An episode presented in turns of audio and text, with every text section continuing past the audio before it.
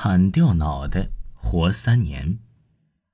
早些年，在我居住那个县城里啊，发生过一件奇闻怪事到我这代为止，这个故事已经流传了好几代人了。张一挑是个货郎，就是挑着两个货箱子，整天走街串巷的卖针头线脑的小贩虽说呀，也算是个商人，可他为人忠厚。不狡诈，做买卖从来都是童叟无欺的。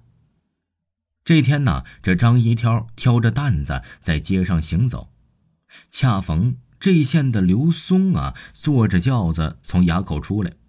张一挑听到了藤萝开道的声音，赶紧往道旁躲闪，也是躲得急了点后边的货箱啊，哎就脱了钩了。扁担头子一下子就把旁边的老头啊，哎，就给撅倒了。这老头啊是年过七旬，身体糟烂的像腐木，哪里能经受得住这样啊？一口气没上来，两条腿一蹬，当时就咽气了。这下麻烦可大了，张一挑摊上了人命官司，衙役们闻讯上来呀，是连推带搡，把他抓进了县衙。刘松端坐在大堂之中。用力一拍惊堂木，张一挑就被问成了死罪，打入天牢，只等秋后开刀问斩了。噩耗传回家呀，张一挑的媳妇儿柳氏当时啊就背过气儿去了，也不知道啊是过了多久吧，在儿子的哭喊中，他才慢慢的苏醒过来。柳氏的舅舅在衙门里当差，是行刑的刽子手，他没有别的门路。只好前去求救舅舅。来到舅舅家，柳氏跪在地上恳求舅舅，无论如何也要想办法搭救自己的相公。舅舅不答应，柳氏就不起来。实在没招了，舅舅啊就只好答应了他的请求。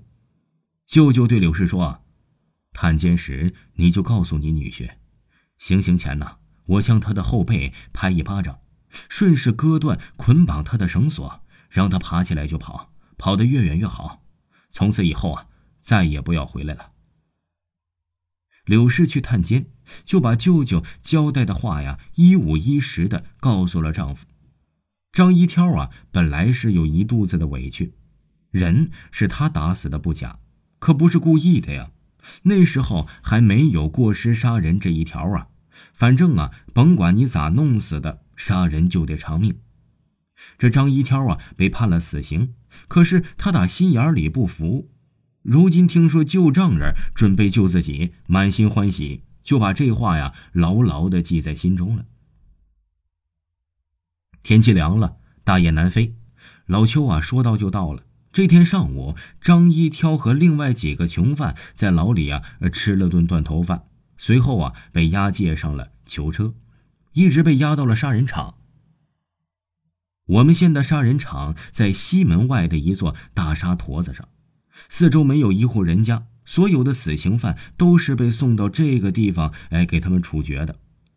多少年来，有成千上百的罪犯都在这儿被砍掉了脑袋，有的尸体无人认领，就被黄沙掩埋起来了。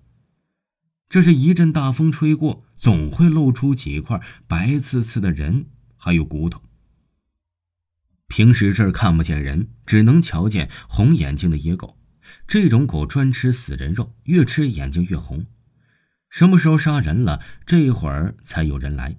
听说有个人夜里从这地方经过，见一个无头之人拎着一盏灯笼在寻找什么。那人呢，就仗着胆子问他在找什么。无头之人说：“他在找自个儿的脑袋呢。你瞧瞧，这吓不吓人？”话说张一挑等人呢，刚一下囚车，刑场就被看热闹的老百姓给围住了。因为旧账儿啊留下话来，张一挑就什么都不害怕了。在大牢里吃断头饭的时候啊，他比别人吃的都多。他想，只有吃饱喝足了，有劲儿了，才能跑啊。所以一连吃了三大碗饭。此时啊，张一挑跪在地上，腰板拔得溜直，可以说是脸不变，心不跳。再看那几个囚犯，一个个吓得是面如土色，两眼发直，跟丢了魂似的。其中啊，还有个强盗头子，这家伙简直是个杀人不眨眼的恶魔。不料刚走上刑场，他就被吓成了一滩烂泥了。张一跳四下撒目几眼，见西南角看热闹的都是老年人和半大的孩子，他就决定从那个方向逃跑。当旧账儿手提鬼刀大刀走过来的时候啊，张一挑心里不由得一阵兴奋呢，他就要重获自由了。监斩官坐在临时搭起的监斩棚里，漫不经心的在喝着茶水儿。那些手握刀枪保护法场的官兵和张一挑也有一定的距离。现在离张一挑最近的就是他的这位旧丈儿了，戴在脖子上的枷锁已经打开，可两只胳膊仍被一根的拇指头粗细的绳子捆得紧紧的，想动都动弹不了。张一挑啊，哎，这是挑货郎走惯了路，练就了一双飞毛腿，跑起来这些官兵还真追不上他。只要旧账儿帮他割断这根绳子，他就会像离弦的箭，嗖的一下射出去，要多快有多快。张一挑憋足了劲儿，只等旧账儿给他发暗号了。听众朋友，本集还有下集，请您继续收听。